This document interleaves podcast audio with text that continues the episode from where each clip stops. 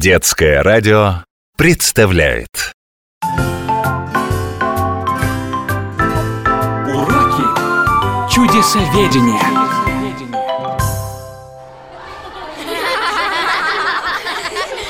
Да чего ты так распетушился, Косточкин? Ты не понимаешь, я такое сейчас в новостях услышал Какое такое?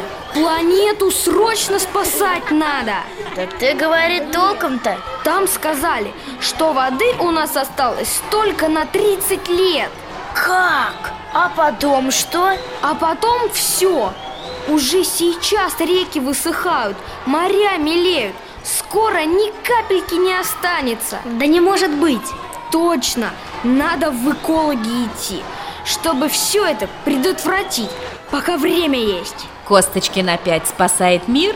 Ниагара Петровна, в новостях сказали, что воды на земле совсем мало осталось Увы, правда в том, что многие водоемы на земле действительно мелеют Взять хотя бы уже известные вам Аральское и Мертвое море Или знаменитую и легендарную реку Ярденит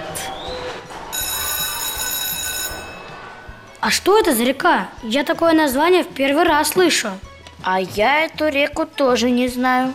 Вы ее прекрасно знаете и наверняка о ней слышали.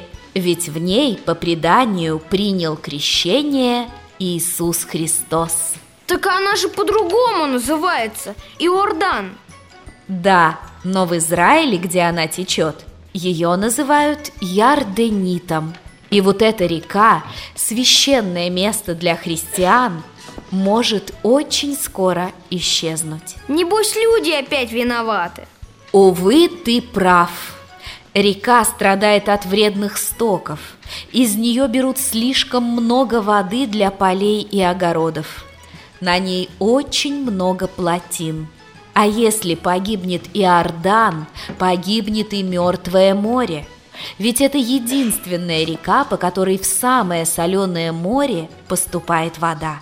Но сейчас Иордан переносит в 10 раз меньше воды, чем каких-то 50 лет назад.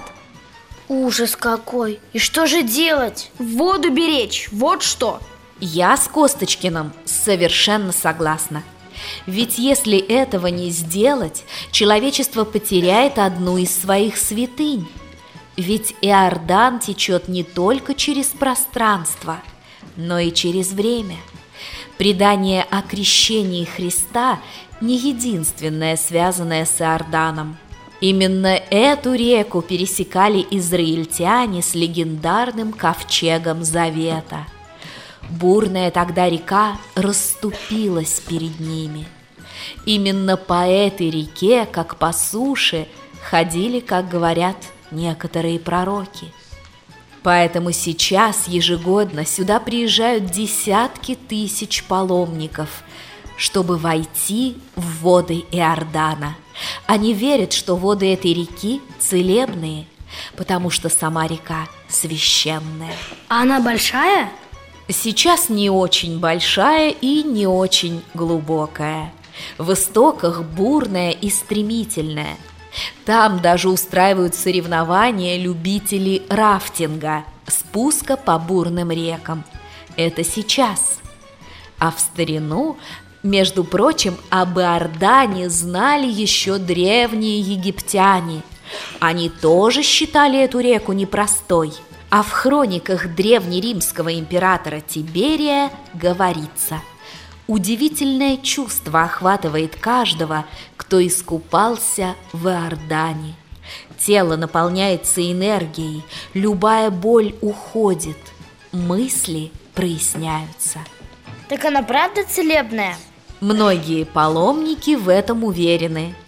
И то ли благодаря своей вере, то ли благодаря целебности иорданских вод, многие действительно избавлялись от разных недугов. А почему у нас зимой у церкви на речке прорубь делают? И ее Иорданом называют? Верующие считают, что вода в этой проруби становится частью того самого Иордана, в который входил Иисус Христос. Это происходит раз в году на крещение. Этот православный праздник был установлен в память о библейских событиях. Значит, если главный Иордан пересохнет, наши Иорданы тоже исчезнут? Честно говоря, мне трудно ответить на этот вопрос. Ясно одно – многие природные чудеса могут исчезнуть навсегда, если люди не начнут вести себя с природой по-человечески. Точно, надо срочно что-то делать с водой. Барабас, ты когда зубы чистишь, умываешься, воду включаешь? Или она у тебя льется все время? Льется, но я теперь буду выключать. И я, и я тоже. А то так и Волга с Байкалом пересохнет. Что мы тогда делать будем? Уроки чудесоведения.